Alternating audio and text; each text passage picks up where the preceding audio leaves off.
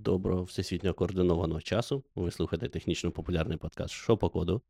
І це прямо чудово, що що я зміг це все е, сказати. Тому що дід щось зовсім дає задню.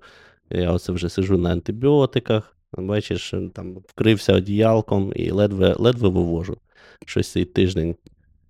Та й взагалі останні кілька місяців хворію більше, ніж не знаю, попередньо все життя. А я хотів пожартувати, що ти каші не їв, бо OBS показує, що дуже тихо Левели не ті. Дуже левели не мені, ті. Мені не тільки OBS показує, що левели не ті. Мені і Garmin показує, що левели не ті, і все підряд. Так, ну так і стається після 30. Бачите, приходиться щось щось з цим робити. А, але нічого, я прополоскав горло лідокаїнчиком, закинувся антибіотиками, всі пігулочки випив і готов в бій. Головне, не забудь на ніч е, ті самі пігулки випити. Або краще. Так і працюємо. Що, хлопці, як у вас справа? Та все норм, не знаю. Важкий тиждень був таке. Як пройшов Хеллоуін?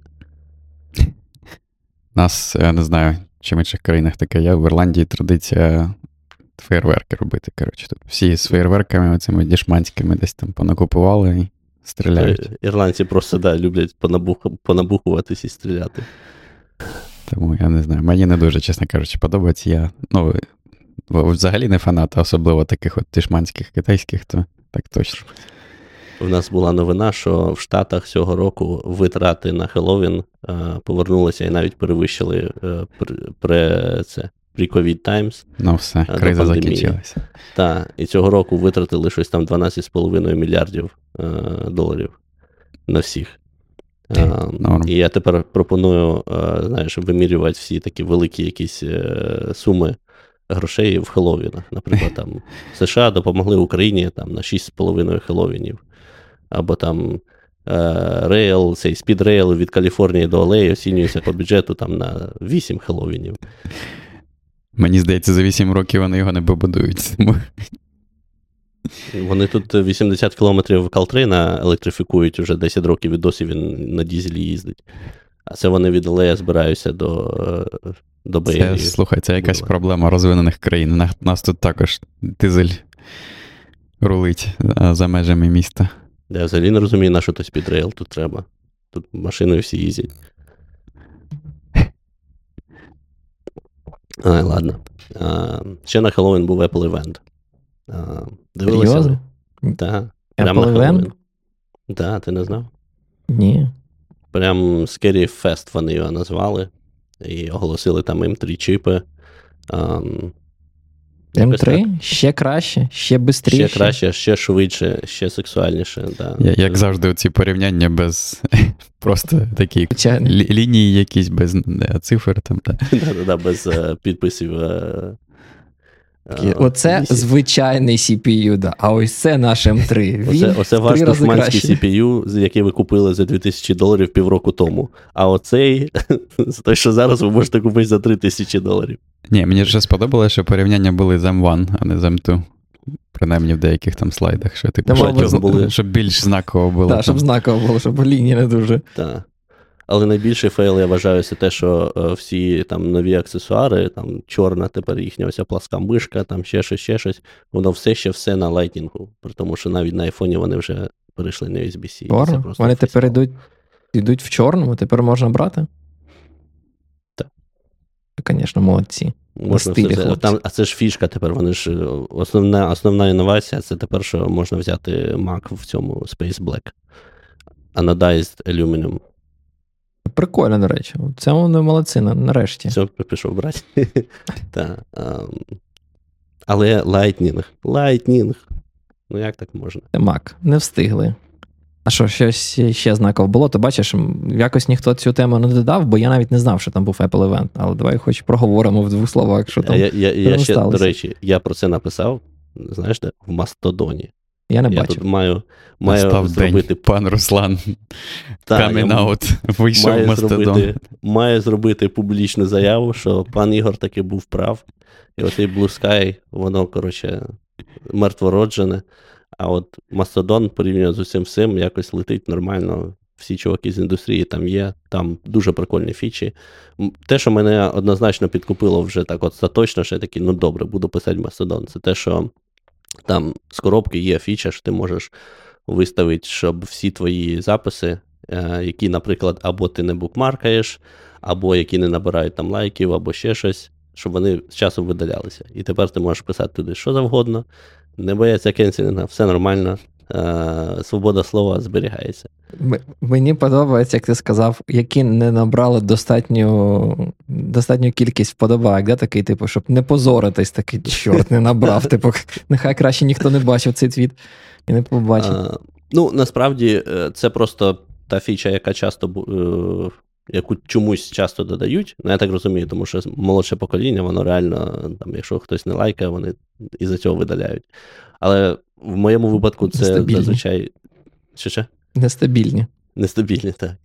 Um, але зазвичай там в нашому випадку, мені здається, лайки це більше, якщо ти там шариш щось прям технічно цікаве, прикольне, тоді ти там збираєш лайки. Але якщо можна просто помаркати, що, типу, оце ось твіт, який я не просто написав, там, яку я сьогодні каву випив, а він має прям якусь таку цінність, знаєш, вікову, то, от, будь ласка, не видаляй його. І оце мені подобається. У мене є секрет. Я знаю, як бути мега мега успішним на Фастодоні. Це оцей мастодоновський сервер з розробниками відкритого програмного забезпечення. Достатньо зробити будь-який тут, де ви будете матюкати або Леонарда Поттерінга, або Systemd. Це, ви, якщо ви це зробите. Ти ну, селебриті. Ти селебриті, да. Одразу ви станете всесвітньо відомим, е, всі почнуть вас, вам ставити вподобайки. Тому, а навпаки, будуть хейтити. Якщо напишеш, що System Діок, ну, може, там дві, два чи три інваліди там тебе вподобайку залишать, е, і все. Ти ж знаєш, взагалі, суспільство, ну, it суспільство воно любить хейтить. Ну, типу, цей гейт, він він всюди. Та не тільки IT, мені здається. Я не знаю, мені здається, так Взагалі, це... оця от анонімність, особливо в інтернеті, то там одразу починається. Ці люди, які не підписуються справжніми іменами. До речі, блін, ми сьогодні пішли бачити одразу не по плану. До речі, там там було нашого улюбленого бородатого Дрю Деволту, який, до речі, не бородатий, як виявилось. Він там писав нещодавно блогпост і випустив про те, що оцей, знаєте, як є е, Є open source, який має політики що, щодо щодо вкладу внеску в цього open source. Типу, не можна робити анонімні внески, там обов'язково вказати свій реальний там е, ім'я та е, та прізвище да, для того, щоб зробити внесок. Не можна там бути якимось е, пікачу і щось там кудись комітіть. От, І він там розказував, що це прям фігня, що це за деанонімізація, треба бути анонімним, все таке інше. А ви як вважаєте? Вам подобається анонімність в інтернеті? І Особливо, коли мова заходить про open source contribution. Ну, я думаю, це має бути твоїм правом. Просто що мені видається, що їм користуються таким чином, що вважають, якщо це анонімність, да, то можна там писати хейт і все інше, і не переживати з цього приводу. Не любити євреїв, да, там, типу, в цьому, в, в тестах. В тестах. Так, не тільки в тестах. Е,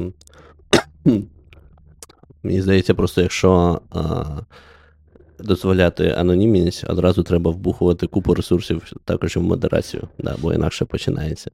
Або скажеш, де, в деанонімізацію. Такі, ми твій Або комент приймемо.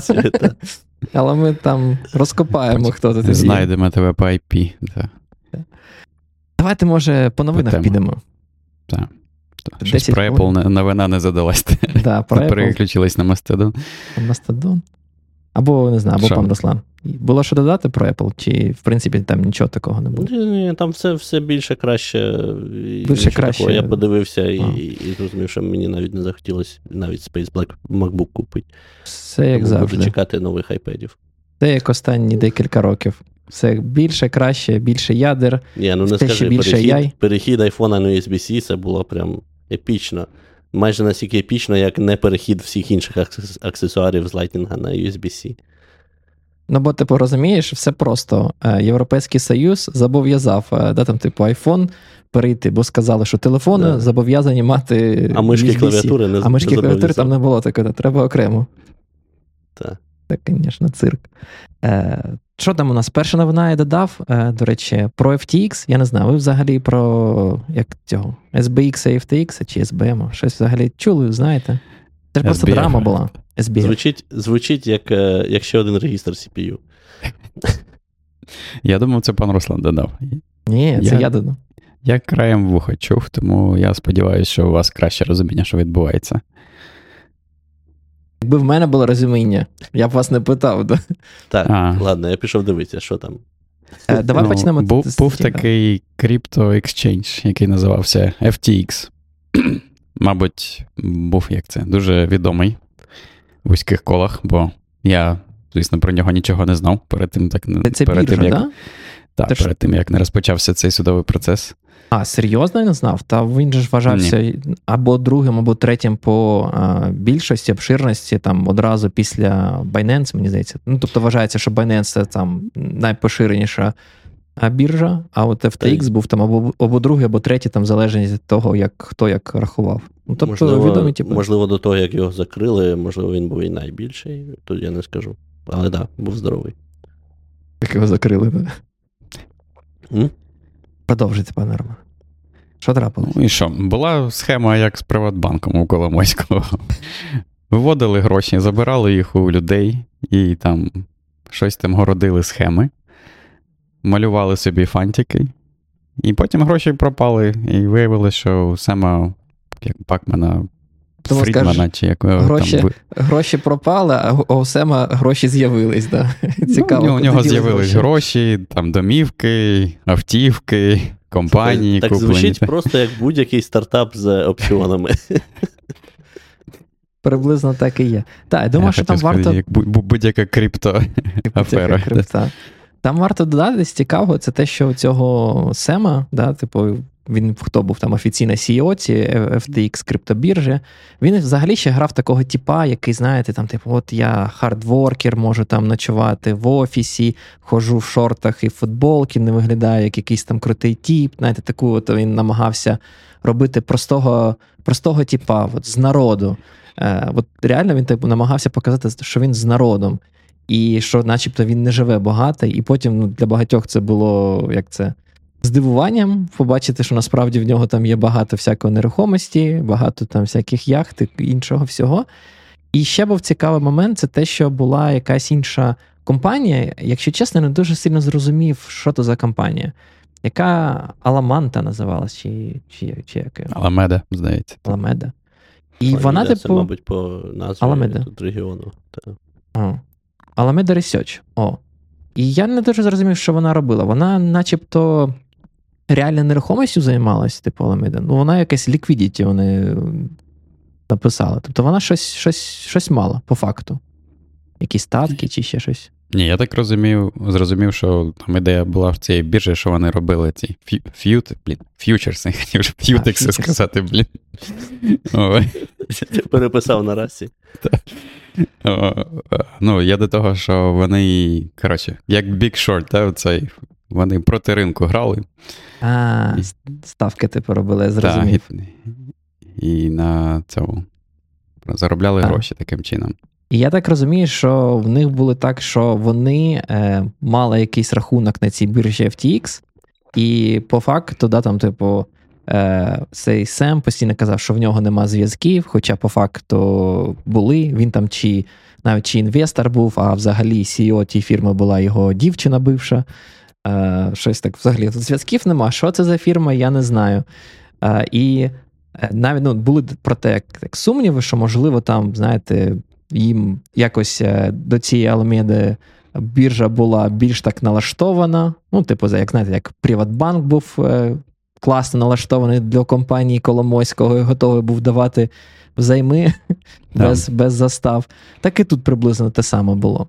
І дякувати Богу. Бачите, яким я галичанином став. Дякувати Богу, що це все рухнуло. Всі знають, що я криптоскептик. І я навіть трошечки такий прямо лікував про те, що це трапилось. І мені здається, да, там спочатку цей. Е, е, ну, інформація про цей крах, про закриття біржі, вона була десь, ну, мабуть, вже півроку тому. Якщо не півроку, ну місяця чотири тому. І нарешті справа нещодавно дійшла в цьому місяці до судового процесу. там, типу, з цими судом присяжних тощо. І тут цікаво вже йде. Не знаю, ти там прочитав е, інше посилання, пане Роман? Я інше не прочитав, я прочитав, яке ти додав в GitHub Discussion. Це так. мені сподобалось, що там показували цим присяжним, які, я так розумію, просто громадяни штатів, да, там неважливо від їхньої професії чи чогось. Їм показували код на Python, і інший CTO а, цієї компанії пояснював, що саме вони там робили.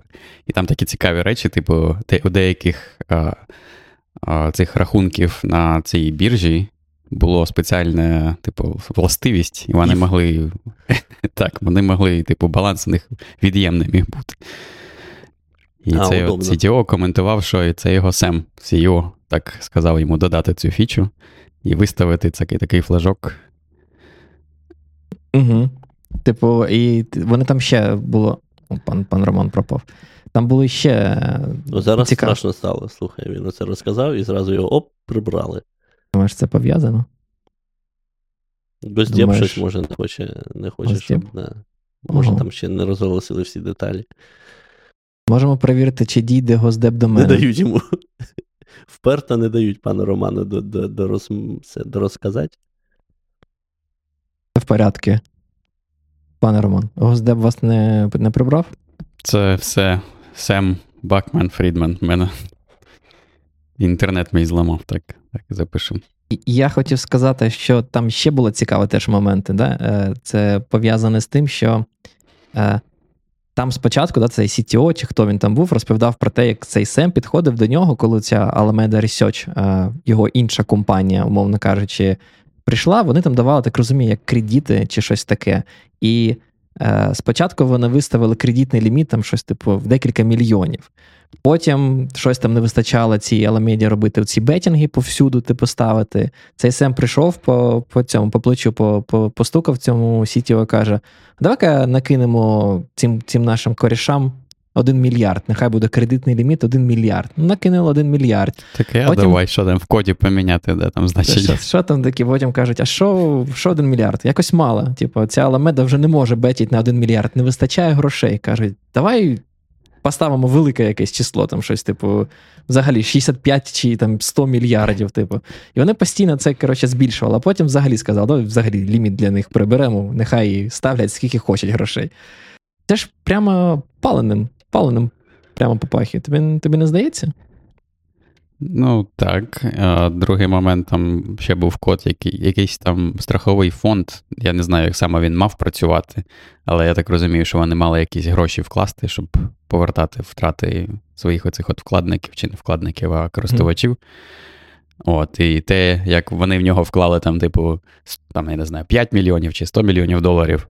А те, як вони показували суму на сайті, там був алгоритм, який брав всі транзакції за день, помножував їх на скільки-то там, додавав якусь ще а, випадкову суму і там ділив на щось. І просто показував оце от число, яке, типу, не мало жодного відношення до того, скільки там справжніх грошей було. Цікаво те, що цей код був якось відкрит і надан суд, судовій справі, і що цей код показували по факту цим е, присяжним, наскільки я розумію, да? казали, от бачите код, вони цей фрод запіліли прямо в коді. Тут ви ж бачите, що сума да, там, цього страхування, вона ну, якась типу галіма, що там рандом, рандомізатор просто посередині там. Там в- сидить господарка зі штатів і дивиться на це. Думає, Цей що код вони мені показують? Да, що це за код? Скажіть, куди гроші пішли? Ну, слухай, цікаво те, що вони казали, що насправді, начебто, присяжні все, все це зрозуміли, бо код був написаний дуже якісно з точки зору розуміння коду, і ще на Python. Тобто читай як просто не знаю, книгу на англійською. Це просто все зрозуміло. І мені сподобалась нотатка в цьому блогпості, типу, not е, to myself. Там, типу, човіха ця написала, що, типу, не використовуй е, як це зрозуміло мову програмування е, в всьому, коли, коли імплементуєш фрот у себе в коді. Це хороший, да. хороший адвайс. Використовуй е, який-небудь, що в нас там таке є. Haskell. О, точно, да. Haskell це хорошо. Взагалі, ця мені- човіха, Ага, ну, човіха. Молі Вайт, вона, вона цікава. Вона насправді такий же, як це криптоскептик, як і я. Тому якщо хтось е, серед наших слухачів і глядачів є теж з крипто, криптоскептиками, я всім раджу підписатись на неї. В неї, до речі, є цікавий проект, називається Web3 is going just fine. І там, де вона постать постійно всі ці зашквари, які відбуваються з крипто, чи там з Web3, тощо дуже цікаво дивитися.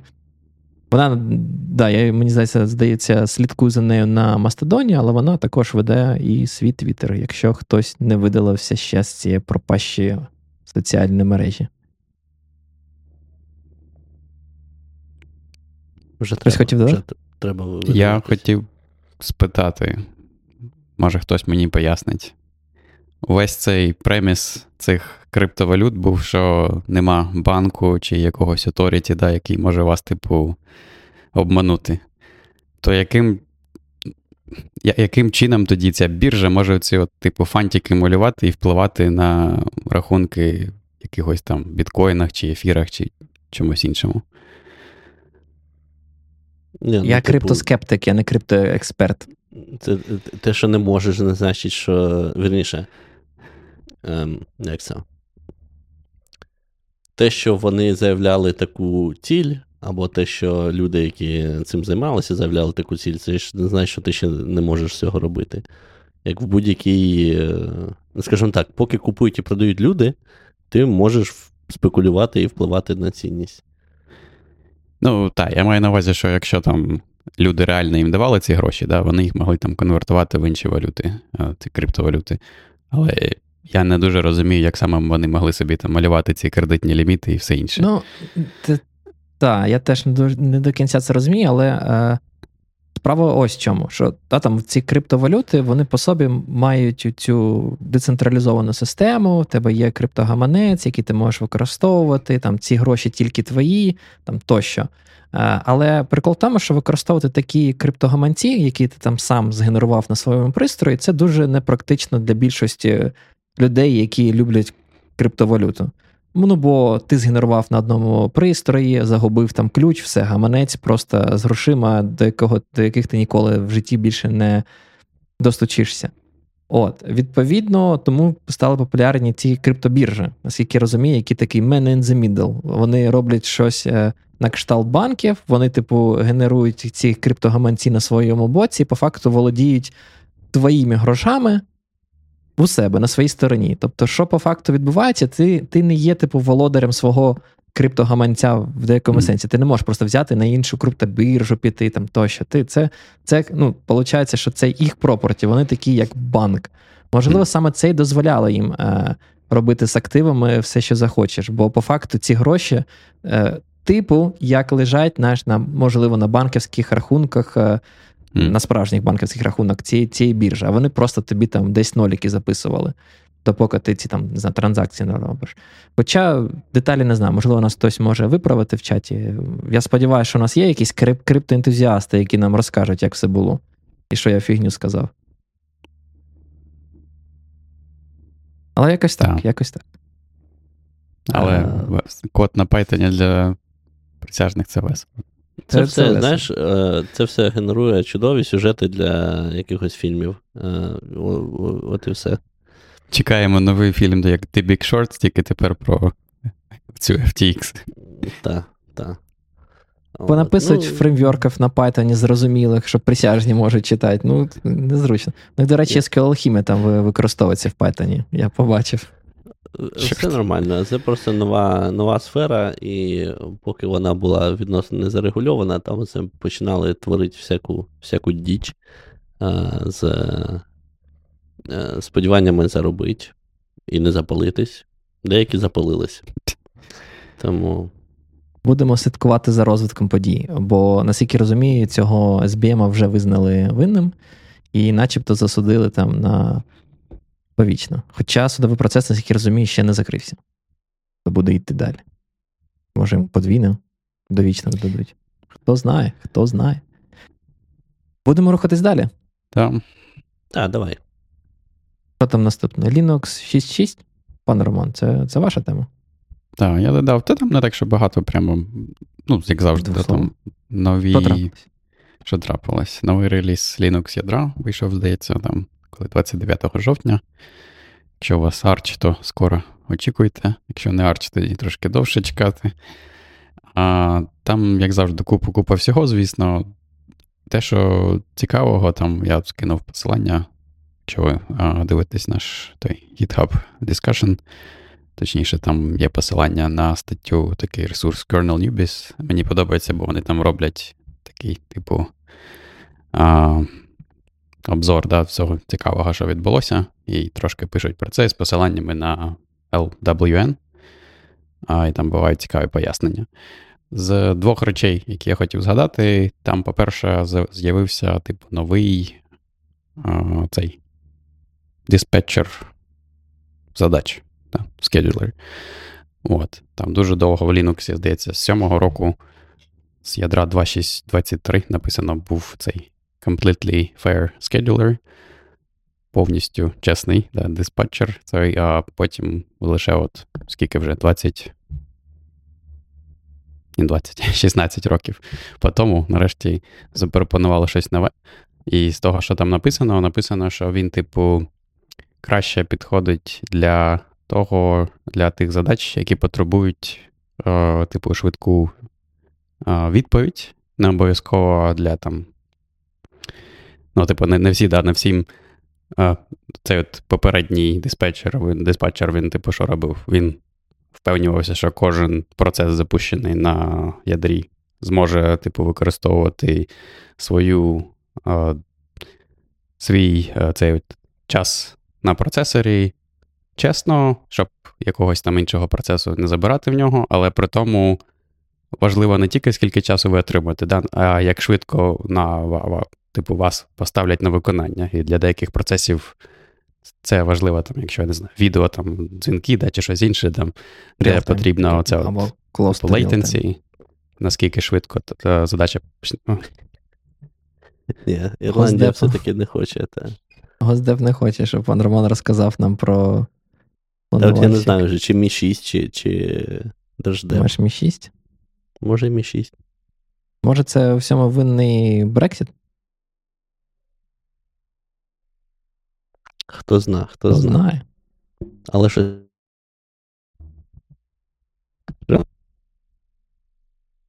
Повернулись, пане Роман. Продовжуйте, будь ласка. Вибачте, інтернет сьогодні щось барахлить. Так, що я хотів, е, намагався розповісти, те, що цей от новий диспетчер, він, типу, е, краще підходить для задач, де важливо не тільки скільки часу отримує загалом процес, і щоб це було чесне розподілення, а також типу, наскільки швидко на виконання ставляться задачі, і там, типу, є різні класи процесів, і там для деяких важливо не стільки, скільки вони отримують часу, а, більше важливо просто, щоб вони швидше, а, частіше отримували цей час. От, І, типу, цей диспетчер краще для цього підходить. А, Це мені здалося цікавим. Мені цікаво буде подивитися, коли там вийдуть якісь тести Хтось Ка... Фаронікс чи хтось поміряє. Мені просто цікаво, ну, це ж теж залежить від, виходить, від, виходить від твого юзкейсу. І, відповідно, як ти думаєш, цей скедлер буде більше мати сенсу на серверних? На серверах чи на десктопах, скажімо так.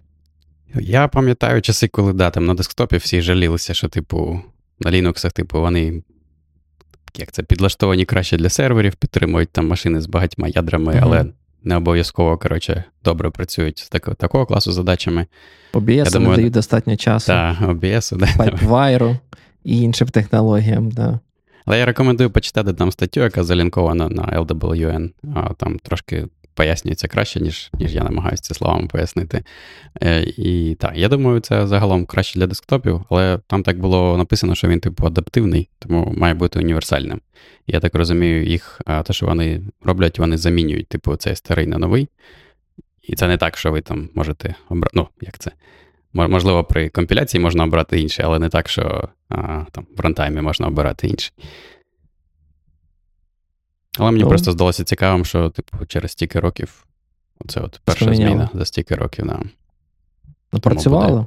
Працювало хорошо. Ну, Тобто, хай добре, хай продовжує працювати. Подивимось. Ну, Клас. Але це ж не за замовчення, правильно розумію? Це просто вони додали більше як е, можливість зібрати і ті, А я хто захоче. прочитав, я, я так і не зрозумів. Ну, я так думаю, що вони зробили це флагом, але що там можна, да, флагом. Ну, Як- почекаю, почекаю. У мене на арчі скоро, да.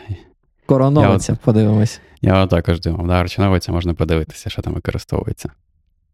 От. І друга річ, яка там цікава, ну, цікава, просто я про таке раніше не чув, може, ви чули. Це, коротше, вони пишуть про те, що додали підтримку тіньових стеків для того, щоб е, боротися з різними вразливостями. Типу, от я, коротше, ви щось чули про Shadow Stacks? Я ніколи Ні, не чув. ніколи. От, я пішов почитати, там знову ж таки є посилання на статтю на LW, LWN.net. А, як виявляється, коротше, ви знаєте, як оте як а, дуже класичний приклад якоїсь вразливості, коли ви там в для програм, написаних там на C, коли ви там виходите за межі масиву, да, і щось там пишете кудись в пам'ять. Мгм. От, і там колись там 20 років тому, що люди робили, вони шукали такі місця в програмах, куди там можна підкласти якийсь вхід, да, щоб він заставив програму записати щось в кінець масиву, за, за межі, точніше, масиву, вибачте. А, і потім цей код, ну, можна було туди, по суті, записати якийсь код, і потім, щоб цей код виконався. От, і це було такий, ну, не те, що класично, я- просто приклад такий а, вразливостей. Потім зробили всілякі там покращення в операційних системах і процесорах. Можна було маркати і сторінки пам'яті, щоб, типу, вони лише деякі сторінки пам'яті, які виконуються. Можна маркати сторінки пам'яті, щоб вони були незмінними. І тому вже не можна просто так сьогодні взяти і зробити, записати кудись код і заставити його виконатись. Ну, якщо там тільки, я так розумію, не якийсь там е, пам'ять, де там JIT-компілятор, да, код складає чи щось. Хоча, мабуть, він також, да, я, до речі, не знаю, треба подивитися, як працюють JIT-компілятори. Думаю, може, вони потім маркують ці сторінки пам'яті, як Immutable чи щось таке, після того, як вони їх там написали. От. Але так, так чи інакше, не можна просто вийти за межі масиву, щось записати в пам'ять і потім це виконати, бо ці сторінки просто не виконуються. А тут далі придумали, типу, інший підхід.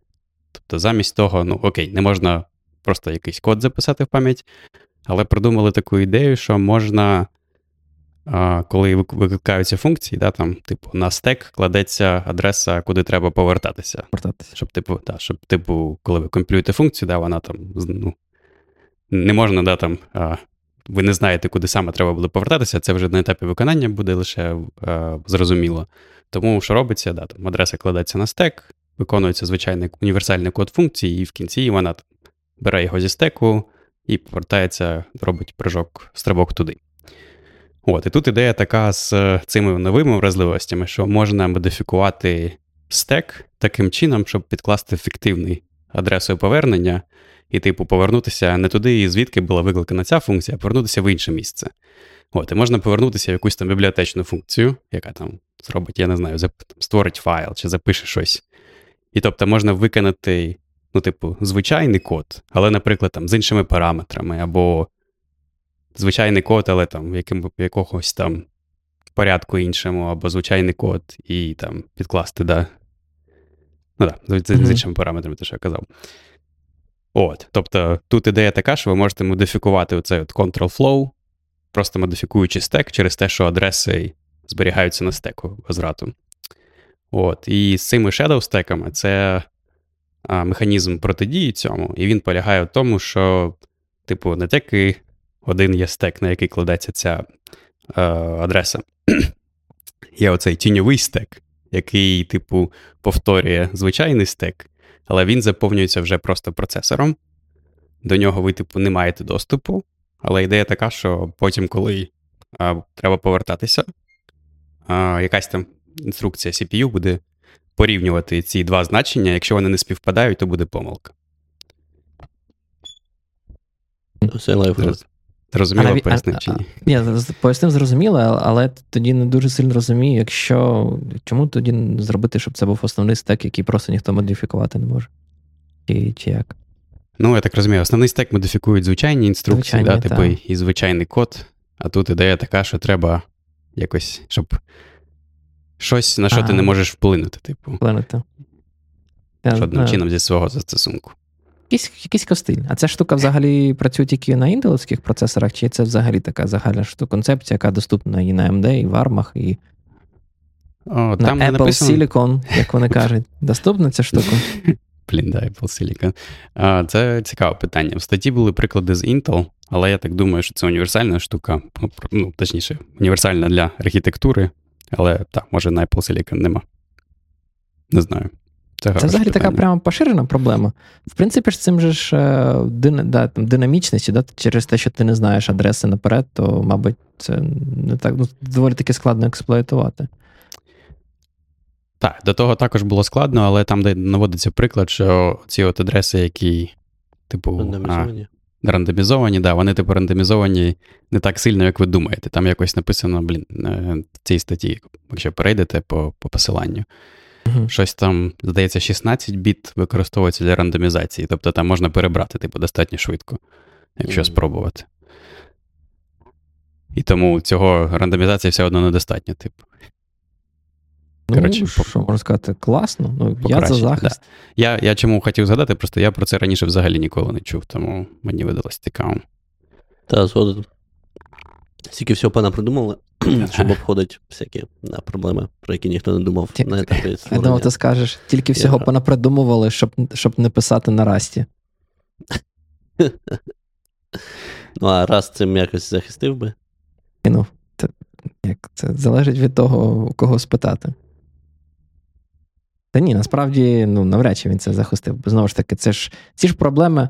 Хоча, ну, знову ж таки, моє розуміння, що ці всі експлойти, да, вони формуються через те, що в тебе якась логіка є з менеджментом. Десь неправильно, там ти можеш тригернути якусь помилку через те, що передав більше параметрів, чи буфер якийсь там вийшов за за границі, тим самим там return адрес, там, наприклад, може бути не той, який був заповнений е, функція, яка викликала сабрутину, а там, не знаю, останній вишедший за за, за границю елемент масиву, який ти, як користувач, контролюєш, умовно кажучи, можеш на це вплинути. Тобто, умовно кажучи, в принципі, через те, що Rust допоміг би тобі не мати ось ці класичні проблеми, які існують там там існують з пам'яттю, да, типу, статично, то, скоріш за все, ти не міг би дійти до цієї маніпуляції з return адресою.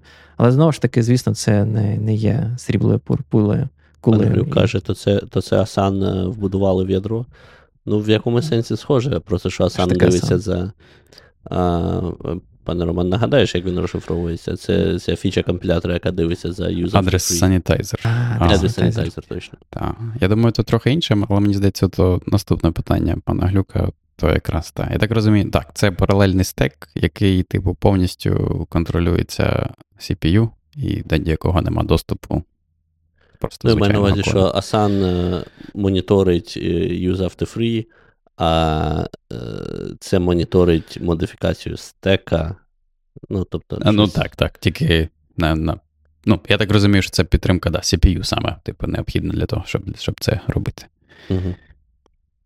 Звучить ну, прикольно. Мені здалося цікавим. Да.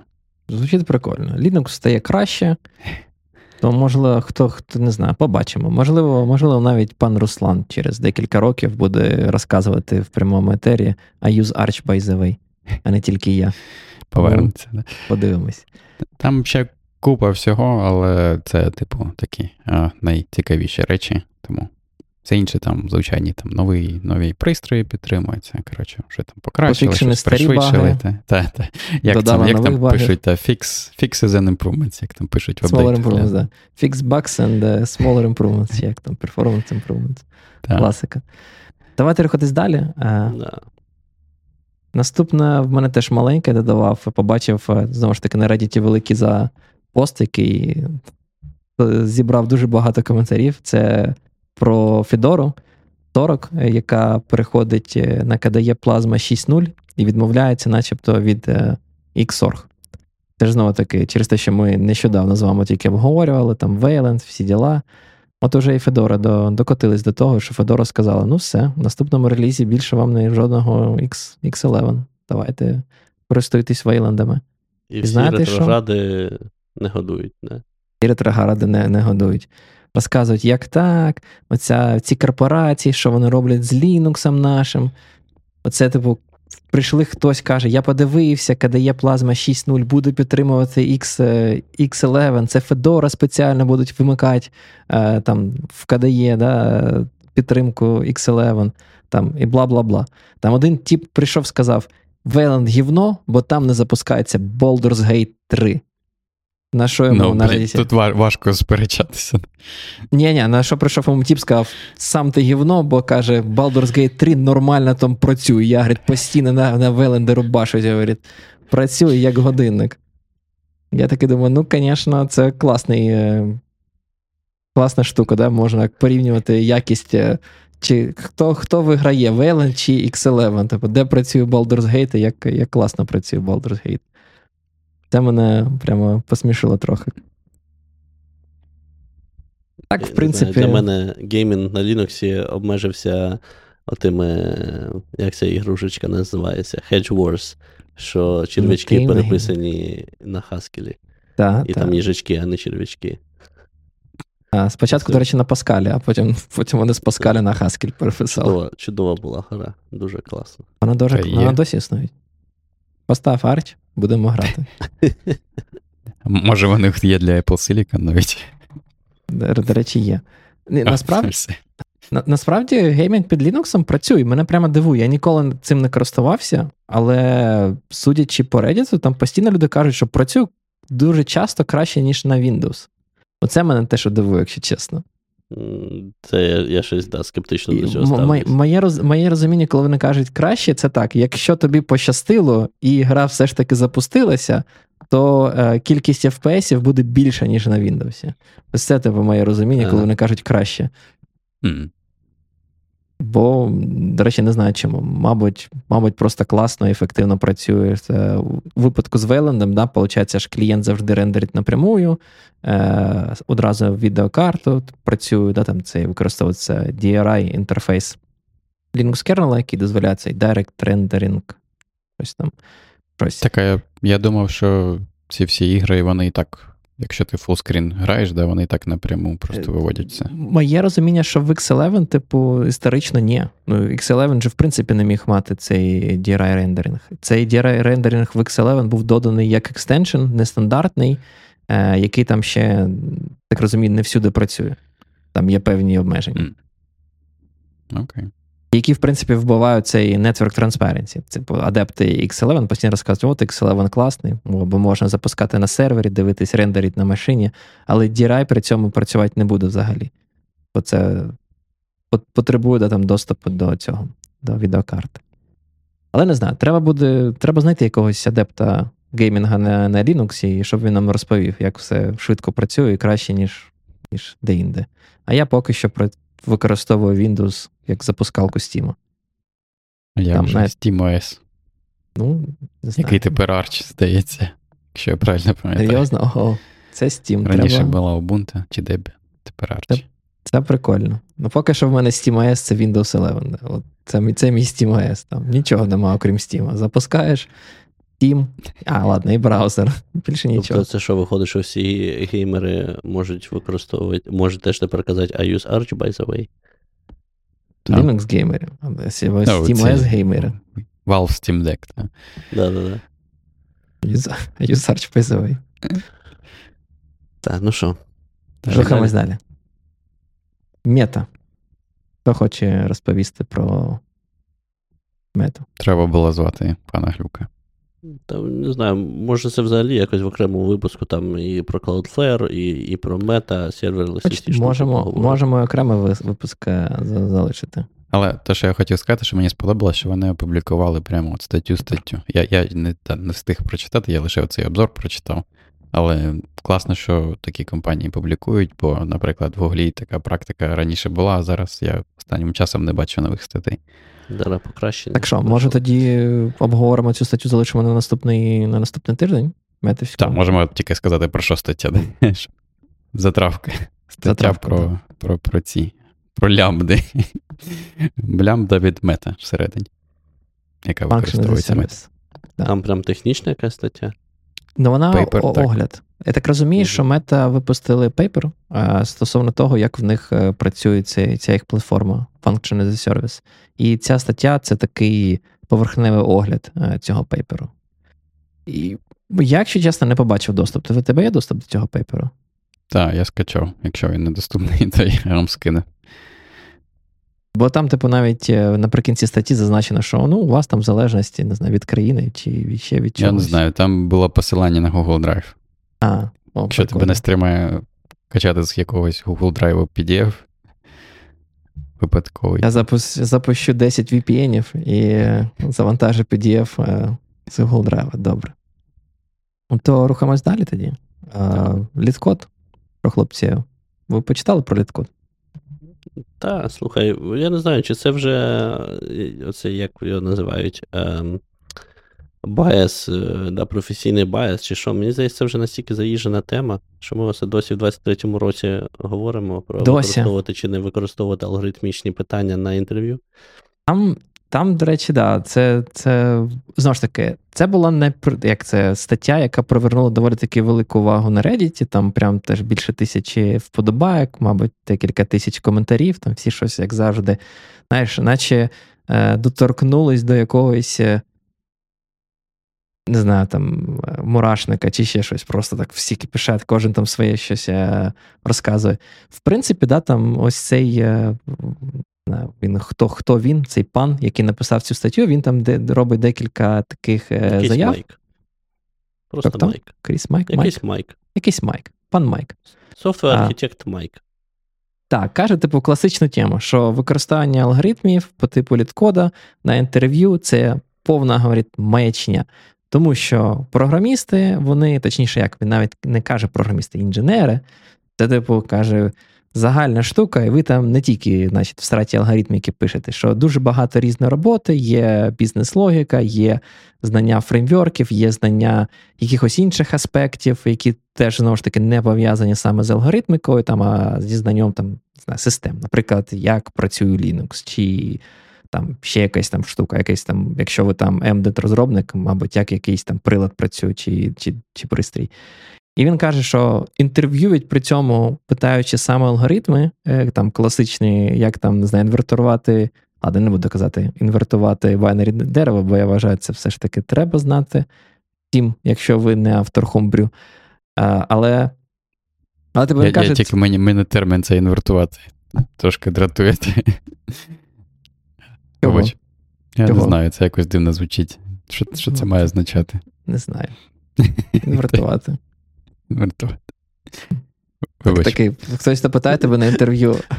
Пане, пане Глюк пише: прочитав, яка команда це робила, можете пропускати статтю. Блін. Чорт. Отак от. А обз- огляд там дуже класний. Там я не знаю, хто його писав, але там. Це, це про мета зараз було. Про Ці уроки треба засвоїти всім публічним провайдерам тепер оцих от інфраструктури для лямбд. Давайте все одно проговоримо. Так, Я думаю, що в якийсь е, в наступний випуск можна попритись по тій статті, і можна запросити Давай, давай. пана Глюка на, на кол, хай розкаже. Так. Але повертаючись до цього, до алгоритмів, е, він там, типу, завжди ці класичні, класичні тези, що це вся фігня, вам ці алгоритми не завжди потрібні, і тому питати це фігня. Але що він зазначає з цікавого, да, там, це про те, що. Що можна питати е, замість цього в інтерв'ю? І це той момент, який я хотів запитати, що ви що ви про це думаєте. Він там каже: просто він там наводить декілька прикладів, я зараз їх виписав, там по типу, що треба перевірити, як кандидат може інтерпретувати там ділові потреби чи функціональні там реквайрменти, чи, чи ще щось. І от мені стало цікаво, а як це взагалі це під час інтерв'ю? Ну, тобто, можеш е, ну, про це дізнатися. Ну, тобто, як це взагалі перевірити? Тут, тут складно, в тебе не буде якоїсь там 100% працюючої е, ну, якоїсь системи, але ти можеш питати щось і дивитися, як це працює. Та? Тобто, я погоджуюсь, що. Знов таки, по-перше, мені здається, що от такі от дискусії, вони, знаєш, гарячі все ще от серед усієї е, є така, просто навколо цих інтерв'ю алгоритмічних, прям як субкультура повністю така сформувалася. Знаєш, є оці сайти, туторіали, там е, і такі інші. Є групи, створені там для практики як, з алгоритмами. як попасти фанг? Да, рев'ю. Е, Ти, ти знаєш, тут, тут правильний момент. Ти, ти, як ти сказав, групи створені не для того, щоб практикувати ці алгоритми, а групи створені для того, щоб е, попасти в якусь фанг-компанію. Бо моє Ну, розуміння, так. як тільки вони туди потрапляють, вони одразу перестають бути практикувати алгоритми, їм вже це більше не цікаво. Так, так. Мені здається, один момент, що е, перше, дуже дивно, е, якщо е, ми потрапляємо в ситуацію, що людина, людина, наприклад, працювала вже там 5-10 років і там мала якийсь прогрес по кар'єрі, і тут для наступного інтерв'ю їй треба там кілька місяців готуватись. Щось не те. Мабуть, щось ви не те питаєте порівняно з тим, чим людина займається на роботі. Um, Знов таки, є компанії і випадки, коли це має абсолютно ну, логіку. Е, Але таких компаній дуже мало, насправді. І тому дуже дивно, коли компанії, які не займаються ніяким ресерчем, не займаються ніякими фундаментальними там, дослідженнями або реалізаціями, питають е, дуже алгоритмічно орієнтовані питання. В той же час е, в, долині і от серед таких от е, субкультур дуже виходять інтерв'ю перекошені та biased, коли там може прийти людина, яка там, коротше, бінарні дерева на одному місці вертіла, але при цьому не знає там якихось дизайн-патернів, не знає архітектури, ем, не має досвіду з якимись фреймворками досить популярними і, і таке інше. А якщо ви компанія, там, яка пише на Java з там, бутстрапом, чи, чи цим як його. Ну, коротше, от такими от фреймворками, де реально треба ну, вивчити той фреймворк, це більше, ніж фреймворк. вивчити саму. А? Spring Framework. Spring, господі, да. А чого я Bootstrap? Це вже, бачиш, це фронтенд видно, Це да, фронтенд. і А ти Е, фронтенчик, пане, пане Руслан? Бо я Трошки думав, що приходиться. І, Ну, я ж в стартапі, то мені приходиться до всього торкатися. я, я думав, і що ви потім пан інфосек, а ви виявилось пан фронтендер. Та. А до речі, зараз, тому що все переходить в браузері, то добра частина інфосека теж переходить в браузер. Так що доводиться розбиратися, як там токени зберігаються в local storage чи в кукісах. Пан фронтосек. Так. Ам, до чого це я? А, ну. І дуже тупо, коли людина е, прийде і буде писати у вас там на Java на Spring, а ви її питаєте там якісь дуже такі алгоритмічні штуки. Тому що коли ти працюєш з Spring, тобі треба знати 100 рівнів абстракції, а, не, а не алгоритми. Е, якось так. Тому ну, я погоджуюсь з паном, що він говорить, що. По-перше, він не говорить, що не треба знати алгоритми. Він просто говорить, що. То він виправив. То просто заклювали там в цьому на Reddit. Він пішов, е, виправив трошки і написав, що я там трошки виправив, щоб ви, говорить, мене не так не зрозуміли. Я не кажу, що вам не треба не знати там алгоритми. Типу, я кажу, що це нормально знати у вільний час, там не знаю, практикувати алгоритми, але не під час інтерв'ю. Не Ні, ну, під час інтерв'ю. ну реально, ці всі інтерв'ю вони дуже бають в сторону алгоритмів. Це ж не, не один єдиний аспект. Я можу Я- зрозуміти, якщо там е, нюградів наймають по алгоритмам, але. Але, але, типу, ті там речі, деякі, які він питає, ну не дуже зрозуміло, як їх реально під час інтерв'ю верифікувати. Ну, тобто, ну, добре, кажу, дизайн, дизайн патерни ти можеш спокійно так само Дизайн питати під час інтерв'ю, так. і мене жодного разу в долині не питали дизайн патерни. Але, типу, також дизайн паттерн подати, це теж, типу, доволі таки дивно, тобі не здається? Ну, типу, почина, починається це, ти, ну, бо, типу, проходить теорія, там, не знаю, ти робиш функцію, яка конструює тобі об'єкт. І ти навіть не знаєш, що це там, не знаю, factory називається. Ну, не знаю, як так сталося, ну не знаєш ти цього. Ти нормально собі робиш дизайн, бо тобі так здається адекватним. І ну, ти не знаєш, що це називається паттерном. А тебе починають питати, а який це паттерн, а що таке там медіатор, а що це то, а що Ну, це, а які вважаю, що- класифікації. Так, по-перше, я вважаю, що якщо ми говоримо саме там про кодінг інтерв'ю, і там кандидат пише Factory, хоч не, знає, що це називається Factory, то ну, як адекватний інтерв'юер, я вважаю, ти маєш це, це прийняти. По-друге, знає чи не знає, це ж знов таки один з е, ну, сигналів. Якщо в нього якийсь такий випадковий стався пробіл, окей. А, але в тебе має бути ще там набір сигналів. Якщо в нього там багато таких пробілів в інших сферах теж, то тоді це, можливо, вже буде якимось там поганим сигналом. А так саме по собі, звичайно, там цих патернів їх купа, да? всі ти навряд чи матимеш досвід з ними.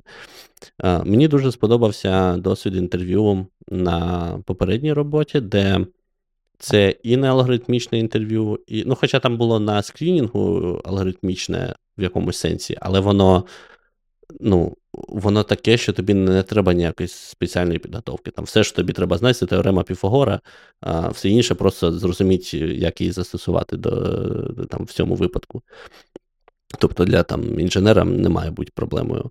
А, І це в той же час не було якимось, знаєш, домашнім завданням, коли тобі там дають пачку якусь е, коду чи завдання, і там роби тиждень е, цю задачу, щоб подивитись взагалі, чи ми хочемо тебе на інтерв'ю. Теж не дуже е, не дуже добре для кандидата, да, бо ти там не можеш в кілька компаній проходить в тебе. Роби ти, або попроси свого друга зробити це за тебе. Або да, і да, потім як перевірить, що це він сам робив, і таке інше. Ні, але там як вони робили? Вони. Е, дають тему, що там ми, наприклад, будемо працювати з базовою даних, е, ми будемо там. Ну, тобто вони high-level описують задачу, з якою ти будеш працювати, але дуже high-level. І щоб ти е, отримав трошки, освіжив там навики, наприклад, е, я тоді обирав, там, що я буду писати на Python, і там з базою даних, значить, SQL Alchemy. І ти згадуєш трошечки, там, як е, на Python працювати з SQL Alchemy. І коли ти приходиш, тобі вже дають більш конкретні, що ми будемо писати, і і в тебе є на це 2 години, а не там півгодини чи 45 хвилин. Тобто це виходить таке, як. Е, знаєш, що дуже схоже, як ви стрімите лайфкодінг який-небудь. От виходить щось таке. І ти на пару з інтерв'юером за 2 години пишеш якийсь якби закінчений такий е, кусок функціональ, е, функціональності. І інтерв'юер бачить, як ти пишеш, як ти мислиш, е, що ти робиш, чи вмієш ти взагалі там писати код, чи розумієш ти, як працює фреймворк, з яким ти працюєш. Ем, і ну, мені Жах. здається, це досить непоганий. Ем, це, це, це, це, типу, класна штука, якщо нормальний кандидат тоді цікаво. інтерв'юер. Я просто да, я просто поставлю себе на місце цього бідного інтерв'юера, прийде типу тіп, який нічого не буде питати, як файл відкрити, чи як ще щось зробити. Тут скринінг думаєш, потрібен. Да, скринінг треба. У мене просто були випадки, коли там, знаєш, сидиш на на інтерв'ю, і ти вже так з перших хвилин розумієш, що цей кандидат не твій. Але, типу, тримати обличчя компанії, одразу казати ні, це неправильно. У нас просто, хоча б ці інтерв'ю були там по 45 хвилин. Це там, знаєш, там спочатку 5 хвилин introduction, там 10 хвилин там наприкінці на питанні, там цього кодінгу 30 хвилин. Там 30 хвилин якось ще по як це терпиш, тобі так нормально, так і думаєш, терпець мене шліфує, і все. Але якщо дві години так сидіти, це ж просто жах. Бідолаг інтерв'ю. Там пан пан, пан Глюк питає, чи чи літкод складно розв'язувати. Ні, ну я думаю, що Залежить? в кого є голова і час на руках, е, можна навчитись розв'язувати літкод. Просто що ми приходимо до ситуації, що люди приходять, які вміють розв'язувати літкод, але ніколи не працювали там з базою даних і не знають, як джойни писати. Тут просто знаєш, да, в чому проблема, мені здається, коли ми кажемо про алгоритми, це не. Це, знову ж таки, мені здається, якщо ти людині даєш навіть літкод задачу, я ставлюсь до цього не як до обов'язково для для до оптимального вирішення цієї задачі, а це просто як е, виріши мені задачу. Навіть якщо ти вирішиш її неефективно, але зможеш мені пояснити, чому, е, які є проблеми, які є показники цього там твого рішення, чому воно погано, як воно скейлиться там з кількістю там елементів, ну знову ж таки, залежності від задачі. Ну, класичні штуки. Якщо вона може це пояснити, для мене це, типу, вже вже нормально. Бо я Не, вважаю, що це... справедливості це ж так а скрізь. І і, і фенги загалом теж якби дивляться саме на процес вирішення і що ти говориш. Я, я Просто, хочу сподіватися, все... якщо що ніхто не скаже: ну, блін, ти не використав тут, е, не знаю, трейдерів. Ну, використав ну, трейдера, значить тебе не візьмемо. І такий... Просто що все одно дуже дуже Байс всю сторону виходить інтерв'ю. Да? Якщо тебе питають тільки там, якщо в тебе три інтерв'ю і на всіх трьох тебе питають три різні літкод задачки, то ну такий собі компрехенсив сигнал виходить. В мене був колись досвід на першу компанію, яку я йшов працювати. Це коли я на онсайті, мене посадили за комп'ютер, сказали: от тобі ігра, бачиш, вона крашиться. Іди розберися по пофікси цей краш. І там піди ще щось зроби, там, не знаю, поміняй там дефолтну там, зброю, яка, з якої там персонаж е, сповниться. Точки. Це такий теж цікавий цікавий аспект, коли ти не стільки шукаєш програмиста з точки зору написання нового проєкту, але скільки ти зможеш перевірити вміння людини розбиратися вже в існуючих кодових базах і щось з цим робити. Це це теж цікаво, але це ж час. За пів за півгодини тут ну, це, це ніяк не зробиш. Або там за декілька, там за годину, за дві. Ну, за дві, мабуть, зробиш, але до того, що це от також накладає, скільки ти часу як. Е, як інтерв'ювер готовий виділити цьому, або там як компанія, яка шукає собі кандидата, готова виділити на кандидата. І скільки кандидат готовий виділити виділити часу на те, щоб проспівбесідитися. Бо знову ж таки. Що, небагато? Тепер тепер, тепер багато може тепер кандидат, багато. кандидат виділити, да. Лейофи. Ну, да, зараз да. Там, там була інша новина, здається, 260 тисяч людей були звільнені з різних посад. Коротше, програмістських за останній рік. А, та. Та. Там, до речі, сайт є цілий, цілий є. Я так побачив, зайшов на цей сайт, і там таке перше перше речення. Тіп такий, я Е, Як він сказав, я кофаундер стартапа, який трекає всі лейофи. Щось типу таке. Я так розумію, що ти і кофаундер стартапа, і, в принципі, єдиний імплеї цього стартапа, і, в принципі, весь твій сайт і, це і, просто. І в тому числі одна з тих людей, кого лейофнули, і ти оце вирішив тепер написати трек, трекер е, всіх, кого лейофнули. І і весь цей цей сайт, цей сайт це, типу, коротше, iFrame на VR Tables, яка тобі табличку рендерить, там, типу, дата, ну, приблизна кількість людей і компанія. Я подивився, там за 2023 рік е, компанія Google зустрічається 165 разів чи щось таке. Так от. А компанія, в якій я працюю, усього 8 разів. А що за сайт, до речі, давай зараз порахуємо. Layoff, Layoff FYI. Я думав, все нове щось написали. Це ж вже стара тема. Layoff FYI. Старе. Ні, то теж є, знаєш, Levels FYI, там, де да. зарплати, а це Layoff FYI. А це ще з'явилося, по-моєму, це ще в COVID з'явилося. Так, можливо, можливо. Типу, коли перші лейофи пішли, ж воно ж не, не сучасне, ні. Да, він одразу так і пише: I'm startup founder that's been tracking tech layoffs since COVID-19. А просто, якщо чесно, там рівень е, інсайту, я так розумію, е, хтось. Напишіть мені хтось, кого де звільнили, я додам в табличку. Ну, просто, просто клас. Але таке. А, Поговорили поговорили і досі. Лідкот, алгоритмік інтерв'ю, я думаю, ми з вами погоджуємось. Таке собі. Тобто перевіряти щось треба, але не сильно опаруватись. Правильно. Фанги, фанг компанії не праві. Ми погоджуємося. Ну, справедливості заради не обов'язково там будуть прямо алгоритми, алгоритми. Ті проблем, мені також те, що ви сказали, я погоджуюсь, що ті питання, які я питаю, це про розв'язування проблем, не обов'язково про знання якогось конкретного алгоритму. О, якщо буде потрібно, про єврейські діаграми, чи точніше єврейські гістограми можна дізнатися згодом. Так, я всім розповідаю про них. Ну, то все. Що у нас там да, далі? Щось іще знову філософія. якась. Кавого. Та там, якщо чесно, стаття була, я її на кінець залишив просто так, а, але вона максимально всрада, якщо чесно. Тому я навіть не знаю, що там. Мені також не сподобалось. Вона сама стаття погана. Там там нема про що обговорювати.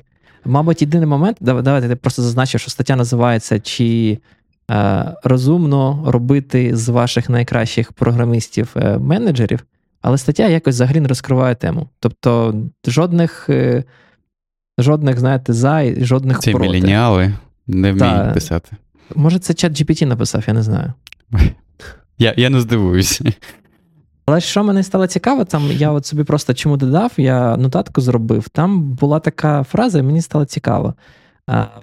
Зараз, а, не тут, це в коментарях в Reddit. Тобто на Reddit, в коментарях під цією статтю хтось написав про те, що е, основна проблема, чому, типу, класні програмісти йдуть в менеджмент, вона пов'язана з тим, що менеджери більше отримують. І, типу, як би хто не любив е, програмувати, всі люблять гроші. І тому, типу, просто переходять в менеджмент, бо, типу, більше грошей будуть отримувати. Це це взагалі як? Це це правда? У вас у вас так? Не знаю, як це в Каліфорнії, як це в Ірландії? Ну, я можу про Google сказати, у нас не так. У нас, типу, є просто два треки, да, як ти можеш далі по своїм кар'єрній а, цьому, підійматися по кар'єрній сходинках по кар'єрних. От, І один трек це IC, типу Individual Contributor. І в цій ролі, да, ти не менеджер. А, І ти можеш. Та здається, всі рівні ти можеш пройти як IC також. А окремо є, типу. А всі рівні це це, це як? Це куди? Ну, в Гуглі там, типу, вони L і номер рівня. От, типу, L3 це типу Junior, L4 це типу Middle, L5 Senior, L7 Six Але ж, але ж CTO ти, мабуть, не станеш, якщо ти будеш суто індивідуал контриб'ютором. Ну, CTO не станеш, але там, типу, такі люди, як там Джеф Дін, якщо знаєте про ці. Як там, про Чака Норріса жарти таке, про Джефа Діна жарти, то. Я тільки Хоча, просто ладно, хотів зараз сказати, що. Дін там, я не знаю, яка. Я, блін, ну, треба подивитися, яка в нього там позиція. Я знаю, що він там займається AI, звісно. Але я просто до того, що такі люди, як там Джеф Дін, да, вони там, ну, типу, якийсь там супер принципал, коротше, engineer, там, distinguished, мабуть. Distinguished. О, чи Роб Пайк, наприклад. Роб Пайк, він, він не був тим а, менеджером, поки не закінчив кар'єру. Тому не обов'язково. Я просто до того, да, що я згоден, що це тупо, якщо в тебе єдиний варіант розвитку це менеджери, і тупо, що якщо людям платять по-різному на одному самому рівні, а це типу паралельні треки, і я очікую, що зарплати мають бути приблизно. Так, я тільки хотів сказати, що я вважаю, це більш проблема, мабуть, для країн або пострадянських, або якихось таких менталітетом, де люди не сприймають, що там в інженера, або, скажімо так, в не менеджера, в не екзекутіва може бути висока зарплата. І тоді, а якщо треба, щоб людина росла, то, типу, ні, ну інженера ми більше дати не можемо, треба його тепер в менеджери. Якщо оцей assumption, да, припущення, оце, що типу, не може бути в не менеджера висока зарплата прибрати, то, то все нормально. Проблема вирішиться сама собою. Ну, коментар це був від якогось е, західноєвропейського інженера. Я не знаю. Він написав, так що принаймні в Західній Європі. Типу кажуть, менеджери отримують більше, ніж інженери. І мені просто стало цікаво, ну що невже це правда? Ну, бо це буде прискорбно. Але знаєте, що я хочу зазначити? Але якщо просто подумати, ну тобто, ми можемо з вами погодити, що від там, не знаю, віце-президент це, це в принципі менеджерська роль. І відповідно віце-президенти зазвичай отримують дофіга бабла, набагато більше, ніж якийсь там сінір програміст. Умовно кажучи, чи там став програміст. Я я впевнений в цьому. Ну, І тут питання: чи всі, як багато програмістів можуть дорости е, до, до тієї ж рівня зарплати, як і віце-президент? Це зовсім інше. Ну, в, в усіх Ну, екзекутів, скажімо так, е, посадах, там зарплата йде не від того, які вони там круті чи не круті, а від е, рівня імпакта, який вони можуть мати на організацію. Причому неважно, мають чи не мають, а сам факт, що може мати. Тобто, ем, там, якщо ти CEO або там VP в здоровій компанії, то тобі треба платити багато грошей, тому що в тебе є багато способів, як заробити, е, наприклад, нашкодивши тій компанії, взявши гроші від конкурента. Ну або там, ще, там аналогічним якимось способом. Да? То це вже трошки зовсім інші incentives і зовсім інші ситуації. Е, тому я думаю, не дуже коректно порівнювати там VP і вище з там менеджерами середнього, середньої ланки і там інженерами, наприклад. Але це, Да, я нас- погоджуюсь, що це дуже-дуже різні роботи. І якщо а, там менеджер, а, хороший менеджер отримує багато, багато грошей, то я, я дуже сумніваюся, що багато в усякому разі, можливо, є, є якісь виключення, але хороший програміст, хорошим менеджером ну, дуже мало ймовірно, що буде. Тому що менеджер хороший це теж ну, такий досить унікальний скіл. Прошу менеджер, це існує. Це міф. Ні, існують, існують. Ти, ти розумієш, ти розумієш це після того, як в тебе є е, А. Е, поганий менеджер, Б. Хороший менеджер. От коли ти з цими двома попрацював, тоді ти розумієш, що хороші менеджери існують. Е, Щось хотів додати. А, у нас в компанії, до речі, колись була комунікація така в стилі, що там принципал інженер це дорівнює віце-президенту, там, а став софтвер інженер там, дорівнює там, директору в інженірінгу. Мені стало так цікаво, що ну, класно, але, типу, що, і по грошам дорівнює? Дорівнює. Тобто, якщо ти принципал будеш отримувати як, як віце-президент, звісно, я не знаю, які мені знати. Можливо, можливо. Треба відкрити, коротше, щоб всі бачили, у кого яка зарплата. Як ви до цього ставитесь? Так, Можна, чим- всі ж бачать, да. Ні, в нас, типу, Це я закрита, розповідав, типу, здається, да, ну, не по індивідуальним людям, звісно, але, типу, є ресурс внутрішній, де люди можуть зайти, типу, і анонімно поділитися, з яка в них зарплата, і потім і, і публікують агреговані дані, типу, по рівням. Щоб ти міг зрозуміти і порівняти, наприклад, що якщо ти на такому рівні, чи там справедливо тобі Google платить, чи ні, чи треба Чи не говорити говорити з менеджером. Та, та і загалом, насправді, це ж. Ну, в умовах відкритого ринку в тебе небагато є причин там приховувати свою зарплату. Це пішло з теж знову таки з радянщини, де все приховували, тому що що, тому що це все було там або в сіру, або там за якісь е, хабарі, або ще щось, і через це ніхто ніколи я, я розумію. не називав. Я більше про те, що ну, по факту сьогодні ти не можеш прийти в компанію, в тебе не буде написано там знаю, в директорі за всіма співробітниками, хто скільки отримує. І ти не можеш так просто взяти і порівняти. Це інформація закрита. Ти можеш запитати, якщо у вас Ні, таке там не знаю, суспіль... тут, суспільство. Тут, тут інше. Ця інформація не те, щоб закрита, ця інформація просто як це, ні в кого немає мотивації взяти і ви, викласти це якось окремо, спеціально.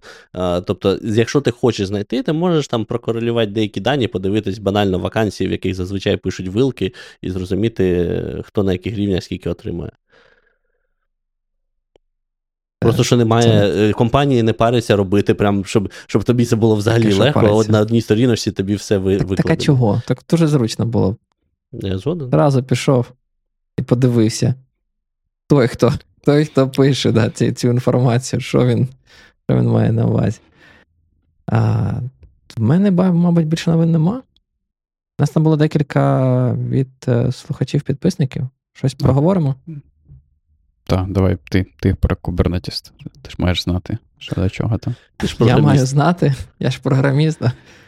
А... Ну, я просто Kubernetes в очі не бачив, тому. Так у вас, знаю. мабуть, та сама фігня, ні? В цьому в боргі чи чи, ще чи ще де. Я, якщо чесно, саме цей анонс не бачив. Е, я можу тільки в двох словах про те, що вийшов Gateway API, він став е, General Available. Наскільки я розумію, до того він не існував в Kubernetes, точніше, як він був е, не general available, відповідно, треба було його там якось, по-перше, або вмикати. Він навіть не був е, в стандартній дистриб'юції до якоїсь версії Kubernetes. А по-друге, треба, типу, використовувати там, не знаю, альфа, бета API. Але, ну, як на мене, це це таке собі, бо в принципі в Kubernetes всі живуть з альфа, бета API. Тобто, там, якщо подивитись ресурсів, які використовують вже стабільну версію API, там ну, не так багато. Всі живуть постійно. Kubernetes це bleeding edge, от і всі всі живуть просто постійно на bleeding edge. От, А що взагалі цей Gateway API? Тобто, взагалі, я не знаю, наскільки ви е, там знайомі з Kubernetes, але, от, наприклад, ви запустили свій сервіс, і за замовченням там є декілька концепцій. Там Є умовний там deployment, Да, Це deployment це штука, яка має, може підтримувати там декілька реплік вашого сервіса. Як ходити потім на цей deployment? В них є концепція сервіса, коли ви кажете, що в мене є, що цей deployment це сервіс. Сервіс одразу вам виділяє якийсь айпішник, цей айпішник повністю приватний. Якщо чесно, не сильно дивився, як він працює в усіх версіях нетворк провайдерів, але там за замовченням колись він працював на рівні тупих IP firewall правил. Тобто там взагалі з будь-якої ноди, зазвичай на IP firewall, просто інформація, що якщо хтось намагається звернутися до цього IP-шнику, туди, коротше, відправляємо реквест там, до, до якоїсь там з реплік.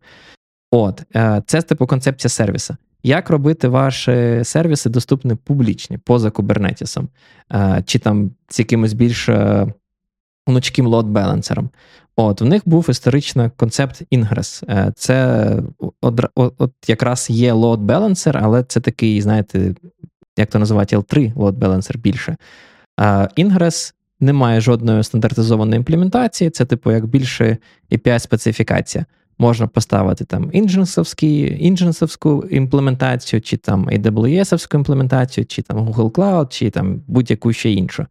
Але Ingress, типу, дуже простий е, в своїй функціональності, він, в принципі, вирішує тільки цю одну задачу: як е, зароутити ваш трафік до якогось сервісу. Типу, дай мені публічний endpoint, там уже якийсь там з доменним іменем, е, наприклад, да, там, чи там просто IP-адресу, яка буде торчати наружу, а я там далі вже розрулю і зможу, зможу кудись там request переслати. І Ingress може робити цей там rule matching, що якщо там URL, URL там виглядає ось так, відправ там на один сервіс, якщо URL виглядає по-іншому, відправ на інший сервіс. Але шаг вліво, шаг вправо, Ingress більше не вирішує цю проблему. А, Там, знаєте, дуже поширена штука, там хочете зробити URL rewriting, там, не знаю, якийсь префікс видалити, чи ще щось в URL. Ingress не дозволяє цього робити. От, API Gateway це як таки нова версія, яка призвана умовно кажучи, посунути інгрес з ринку в деякому сенсі, яка така більш стандартизована API, який вміє е, дає, надає тобі наружу більше різних е, функціональностей, які ви часто ну, хочете мати, коли там проксюєте запити до ваших сервісів. Тому я насправді дуже радий, що воно вийшло в J, бо інгрес дуже примітивний. Постійно, коли з ним стикався, більшість людей постійно, е, як це вставляють в цей інгрес купа купа анотацій. Там, Якщо це там анотації, це ти знаєш е, спосіб е, різні інгрес-провайдери якось кастомізувати. Там, Якщо Nginx, ти там якусь анотацію там, специфічну для Nginx робиш, якщо там якийсь там інший провайдер, якусь там іншу штуку. Тобто воно було не стандартизовано, і воно, типу, не мало сенсу з точки зору, знаєте, цієї прозорості. Ви не могли поміняти провайдера, якщо ви починали використовувати ці нестандартні анотації, і ви не могли поняття провайдера, і щоб у вас все працювало. От Gateway стає краще. Це це класно. Ну, з того, що я зрозумів, я знову ж таки в очі не бачив Kubernetes, тому це, типу, універсальний API для тебе, як е, для автора застосунку, який хоче запускати його на Kubernetes, да, ти можеш наворотити там, яку хочеш інфраструктуру з цими правилами load балансінгу, чи там на HTTP рівні, чи на TCP рівні, і ти хоч можеш там термінацію mm-hmm. TLS і все інше. А ну, далі... теж вміє термінацію TLS, і це інше. Так, ну я просто до того, що так розумію, що далі, типу, той, хто цей кластер Kubernetes для тебе підняв, вони можуть обрати якийсь нетворк-провайдер, який має цей API реалізувати. Е, І наскільки я розумію, це не network provider. Network provider то окремо. Це буде якийсь gateway provider. Ну, Тобто сьогодні в тебе є network provider, який networking в Kubernetes робить, і в тебе є типу, Ingress provider. Так, І є Ingress provider, який тобі саме імплементує цей load balancing на на рівні Ingress 'а. Тобто Ingress це дефолтний ресурс в Kubernetes, який ти можеш створювати, але він не буде примінятися за замовченням взагалі ніяк, поки ти, як е, людина, яка хоче його використовувати, явно не встановиш якогось провайдера для цього е, для цього ресурсу, де ти явно скажеш, хочу ось цей. Network провайдер це більше про е, L3 і connectivity. Типу, як зробити, щоб які поди мають бачити один одного, там, да, mm-hmm. тощо. Ну, От, І це, ну, це це насправді класне покращення. Я дуже дуже особисто радий, що що це нарешті стало і вийшло. Бо ну, ці анотації виглядали завжди як е, якийсь костиль, і дуже часто вони не підтримувались. І знову ж таки, це призводило до якихось дивних штук. Типу, в тому сенсі, що з одного боку ми таки кажемо: от, е, Kubernetes це така платформа, хочемо, можемо інтегрувати з одним клаудом, хочемо з іншим клаудом. А по факту, через те, що ви не хочете підтримувати 100-500 е, як це, штук, то ви таки кажете: ну ладно, будемо завжди ставити там умовно е, Ingress Nginx і просто працювати з ним, бо ми зараз насаємо купу анотацій, які тільки Nginx вміють відпрацьовуватись, і все. Ну, бо ти не можеш просто протестувати всі можливі варіанти. А от з гейтвеєм, через те, що вони стандартизували ось ці типу, більш розширений набор функціоналу, це призведе до того, що всі імплементації цього гейтвею будуть зобов'язані імплементувати весь перелік е, функці... функціональності, яка яка повинна надаватися. Так що це прикольно, я я радий. В якому в якій версії вони вже почали постачати Gateway API? Вони там не пишуть. Там якось було написано, що не обов'язково з останнім Kubernetes навіть. Mm. Так, так. As long as you're running one of the five most recent minor versions of Kubernetes, 124+.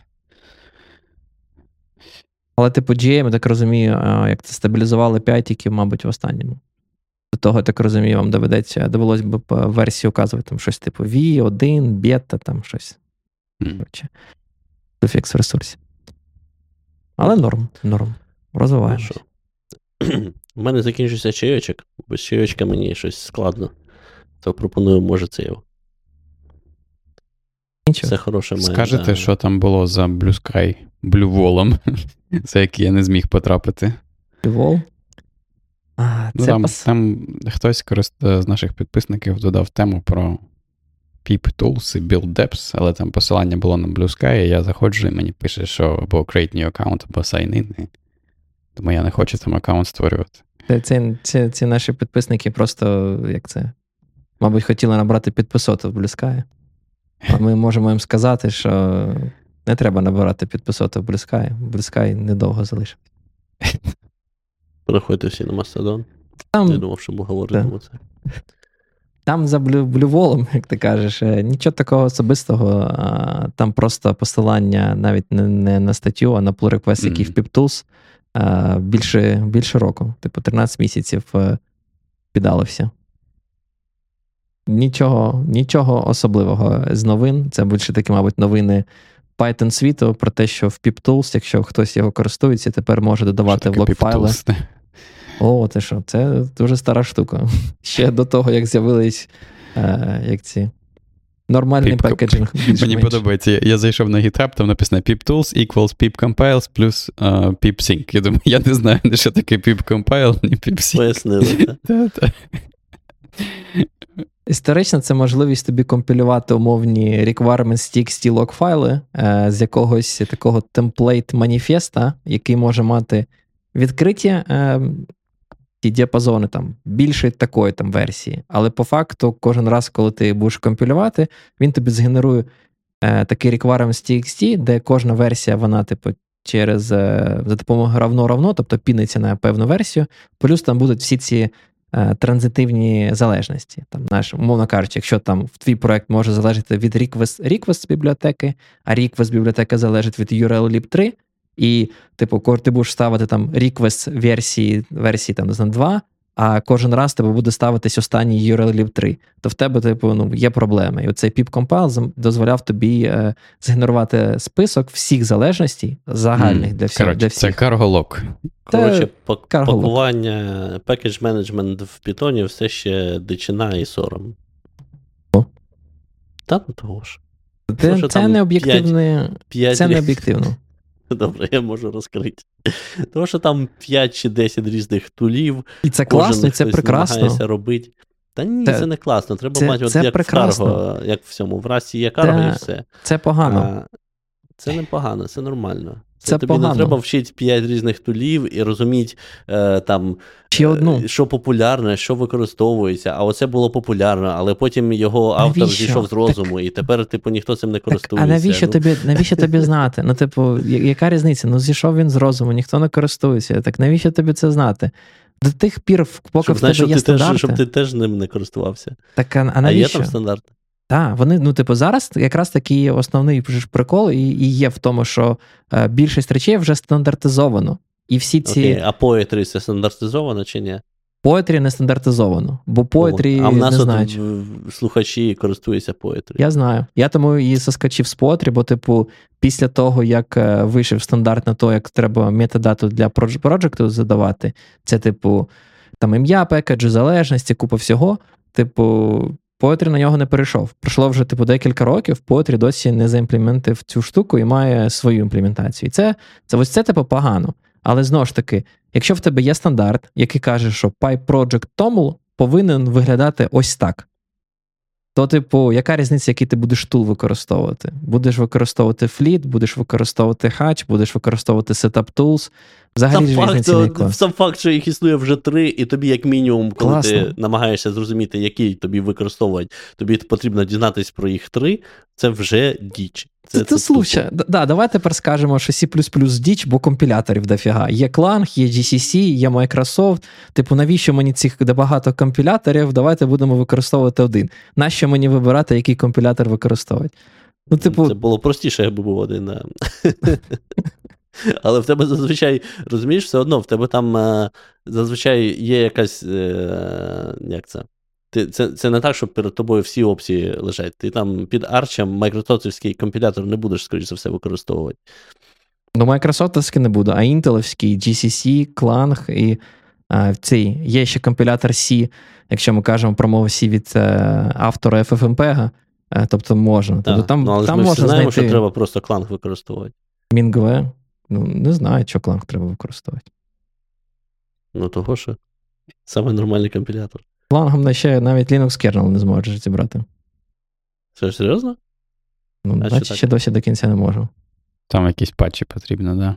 Нічого Але, але вже мало патчів, там майже. Ну, та ну можна збирати, можна. Тільки Це через те, складно. що, що C, чи, чи, чи що? Там просто багато було.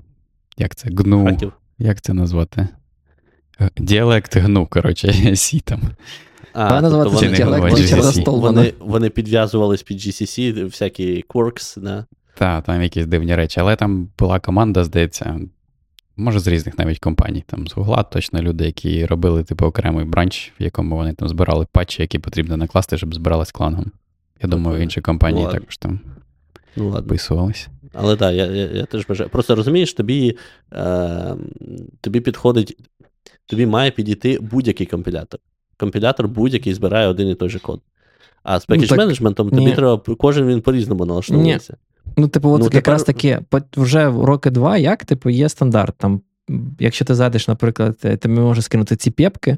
Вони спочатку, там, роки 4 тому е, додали пеп саме про білдинг пакетів. Типу, є стандарт, що в тебе є повинна секція бути build system е, з entry point. Роки 4-5 тому. А на Окей. пакетування метадати про твій пакет, тобто як називається, які залежності, оце от все, типу ліцензія, ну тобто автори, це все класичне, що ти раніше в сетап тулси видавав. Оцей Мгм. пеп е, був прийнятий роки, ну вже, мабуть, два тому, ну мені здається. Тобто це тільки два роки тому вони Я вирішили стандартизувати метадані. Я не кажу, що, типу, все було а класно. використовується, використовується цим Poetry це не використовує. І два роки ну в них вже тікет є. Я не розумію, чому Poetry це не використовує. Типу, От бачиш, Але це тільки поетрі. Фліт перейшов на це. Е, хач з самого початку це підтримував, наскільки я розумію. Ще якісь альтернативи теж використовують. Мені наскільки мені відомо, поетрі це єдиний такий зараз е, штука, типу, просто тула з великим е, кількістю людей, яка на. Як мені здається, принципово не хоче це використовувати. Типу, я хочу бути нестандартним. Я не, я не знаю чому. Бо я не бачу жодної причини, чому це не можна стандартизувати.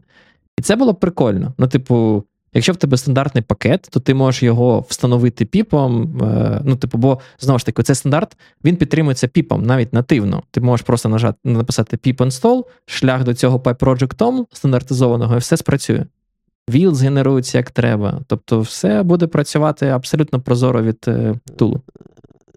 Я схвалюю, що додали стандарт, але в мене, знаєш, це воно, типу, ложечки знайшлися, а садочок залишився. То... Ну, це, я розумію, що тут 20 років аду пакетування ще, Python. ще давай ще скажемо. Воно типу, не окупиться за два роки після того, як стандарт е, зробили. Ти ж звучиш я так само, як е, ти тоді казав, що більшість людей там наганяють на Мастодон, кажуть, оце Мастодон, незрозуміло, який сервер вибрати. Та бляха, виберте будь-який, яка вам, бля. Яка Ну, вам коли я це зрозумів, то, то все стало на своє на своє О, ну таке з Ні, Python, вибери насправді, будь-який. насправді, Тільки не насправді, в них там були деякі зміни, тому що рані... ну, спочатку там було багато незручностей, коли ти намагаєшся, наприклад, підписатися на когось, хто не на твоєму сервері, там і таке інше. І вони це просто з часом трошки пофіксили, і там UI, е, вірніше, UX трошки зладили, що вони там тобі А вже нема пропонують таких незручностей?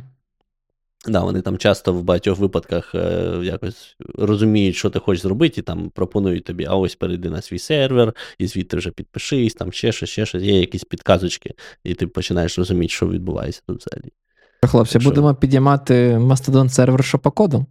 Як багато наших слухачів готові там зареєструватись. Ну, До колі будемо писати в цей в Телеграм. Не знаю, не знаю. Але децентралізовані ці всі штуки, це Наше все. Багато Імейл децентралізований. багато, Гід багато децентралізований. До речі, я там за, за надобністю трошечки е, занурююсь в усю всю Decentralized Web 3 штуку.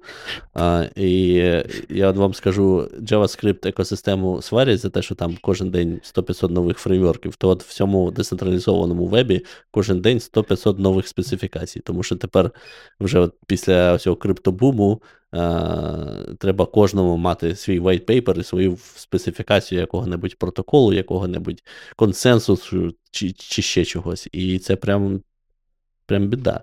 Тому що не можна сказати, несправедливо було б сказати, що воно все е, якась дурня.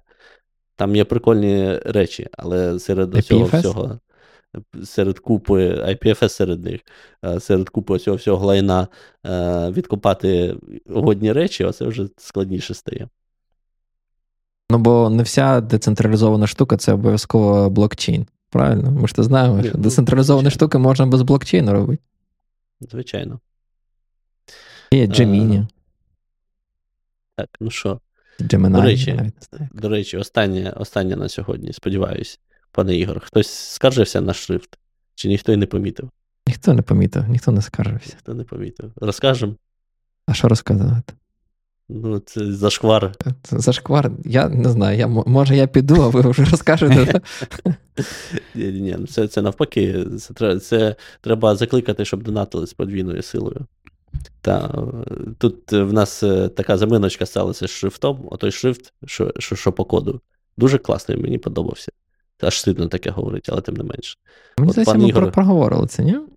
Та Ні. виявилося, що він кацапський, і ми тепер його нарешті замінили. А ти, здається, казав, ми, ми тоді ще не замінили, але ми проговорили, що він кацапський. так. А от тепер у нас Джованні, новий. Джованаді Лімонад. Я ж не знав, що Джованні Лімонад це якийсь там тип з Москви. Так, у нас тепер новий шрифт, трошечки відрізняється від попереднього. Але Якщо тепер чесно, повністю made by. Ukrainians. Да, зато вітчизняний. Тому подобається, не подобається. Мені зато подобається, що тепер в правому нижньому о, куті можна побачити технічно популярний подкаст, і його можна прочитати. Бо раніше він якось дуже погано рендерився, і відповідно я в якийсь момент замінив це просто на цей, на такі полосочки. І це було максимально тупо, але без полосочок виглядало ще гірше. Тепер прямо, прямо нормально. Маєш на увазі в Якщо- нас в цьому вотермарку, прямо на відео. А, так, Watermark. М. Технічно популярний подкаст. Можете подивитись, там прямо розібрати можна А, все. прикольно, дивись. Да. Я навіть не помітив, що там тепер не рисочки. Бачиш, все, Ну, прочит... все читається, все. Так що є свої плюси, є свої Це, звісно, все одно перевірка на, на якість зору, але ну так, да, можна прочитати. Бачиш, перевірка на який зору. Ти її пройшов Два в одному. по одному. Що, тоді будемо закінчувати. Година 30, капець. І начебто матеріалу не було. Якийсь сьогодні цього Та- місяця. Я не знав, були- що вас так піп зачепить і стандарти. Я бачу, це дуже Наболіло, тема. наболіло? Наболіла, так. Треба, треба Але я, мені було цікаво, я, я зрозумів, що я страждав з Poetry. Я можу окремо поділитися, як я страждав, як, як, як зробити так, щоб він збирав всі extension. Да, давай зробимо окремий випуск. Livestream, про- де я, де я мігрую з Poetry на щось інше. І я прямо livestream 'ами, як я йду на PyPI і намагаюся зрозуміти, що зараз популярно. Бо бачите, я вже так звик до нашої внутрішньої інфраструктури Python, що я не знаю, що там в світі зараз використовується. А ви, ви, ви все, все ще в, е, в Гуглі використовуєте camel case в Python? Чи, чи вже ні? Та там у нас свій стандарт так. Я просто насправді пакетування в Python, мені здається, це така наболіла тема, і всіх є про що про це про що розповісти. Я думаю, можна когось запросити, хто теж типу хоче по як це прийняти Ресерчик участь і зробити да. окремий випуск. Як вам? Може. Може, можемо Буде- запросити пана Святослава. Він якраз оце посилання на PipTools кинув, я так розумію, він там Терапевтичний випуск буде, де ділимося нашими травмами. Камінаути і оце все. Так а що, може запросимо? Якщо нас дивиться пан Святослав. Святослав, Давай. я чепав. Чи я щось плутаю. Святослав, все правильно. Якщо нас дивиться пан Святослав, нехай нам напишіть, якщо хоче поговорити про PipTools, Poetry, Hatch і інші технології пакетування в Python, мені здається, буде цікавий випуск суду для питоністів.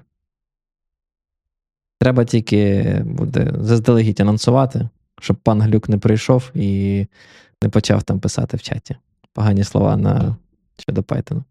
Або пан Дмитро, який в чаті писав, що він користується поетрі, якщо він хоче також прийти. Будь ласка, напишіть нам. А, на цьому будемо закінчувати. Я дуже, дуже дякую, що були з нами. Не забувайте підтримувати Збройні Сили України. Підтримуйте, як завжди. Кожен день. Немає маленьких донатів. Тому е, треба, треба закривати збори, які існують, е, і допомагати нашим бійцям захищати, захищати країну. А також Підписуйтесь на цей канал, розповсюджуйте посилання. Може, не на цей випуск, якщо він вам не сподобався, а на попередній випуск, бо він був класний. Тому е, давайте якось розкручувати разом е, спільноту, україн, україномовну спільноту взагалі, і україномовний YouTube і контент. Да, залишайте Ставте вподобайки. вподобайки, якщо, да, якщо вам сподобався випуск. Якщо не Навіть сподобався, але ви хочете все одно, щоб ми це продовжували, то ви, звісно, хвора людина, але все одно ставте вподобайку. І приходьте в гості, якщо хочете. Пишіть нам бажано заздалегідь, щоб ми могли підготуватись, вибрати тему, синхронізуватись тощо. До нових зустрічей. Бувайте!